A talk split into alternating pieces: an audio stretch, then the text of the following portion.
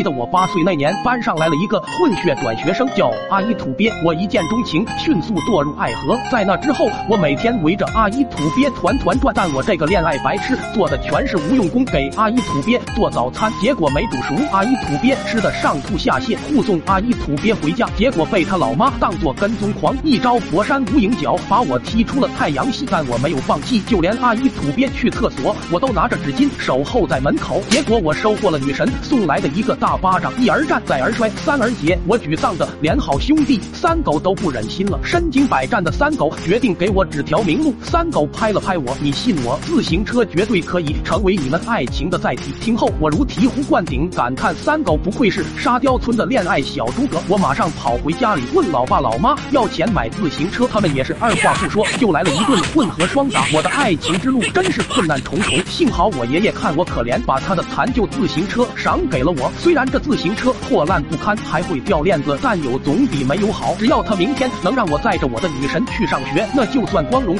完成任务。隔天，我一大早起床，把自行车擦得干干净净，然后去邀请我的女神光临。我的车后座。果不其然，阿依土鳖看到自行车的时候，眼前一亮，毕竟那时候我可是村里第一个有自行车的人。阿依土鳖笑意盈盈上了我的车，我以为我们的浪漫故事就要开始了，没想到这才是悲惨故事的开端。阳光下，我载着阿依土鳖，他搂住我的腰，场面一度很温馨。正当我沉浸在这美好的想象中时，突然咯噔一声，自行车链条掉了，突然失控，我和女神狠狠摔到了草地上。这可是我人生的重要时刻，我怎么能就此作罢？我和女神说：“你在此处不要走动，就自己找个破树叶，准备把链条装上。”然后手全黑了，也没给装上。我看着在等我的女神，着急的不行，费了九牛二虎之力才把链条勉强搭好。我连忙邀请阿依土鳖上车，反正也快到学校门口了，只要不出大问题，我就能。砰！残旧自行车不堪重负，链条又掉了。更可怕的是，车胎也爆了。一瞬间，车就像脱缰的野马飞了出去，直直砸中了刚到校门口的校长，假牙都飞了出去。而更惨的是，我和女神因为摔出去的时候没法自我控制，我整个人压在了女神的身上。修链条搞得全黑的双手在女神的脸上印上了两个重重巴掌印。啊啦啦！整个学校回荡着阿姨土鳖的怒吼，我还没反应过来是怎怎么回事，女神就一脚正中我的要害，随后就给了我无数个巴掌，我直接晕倒在地上，望着不远处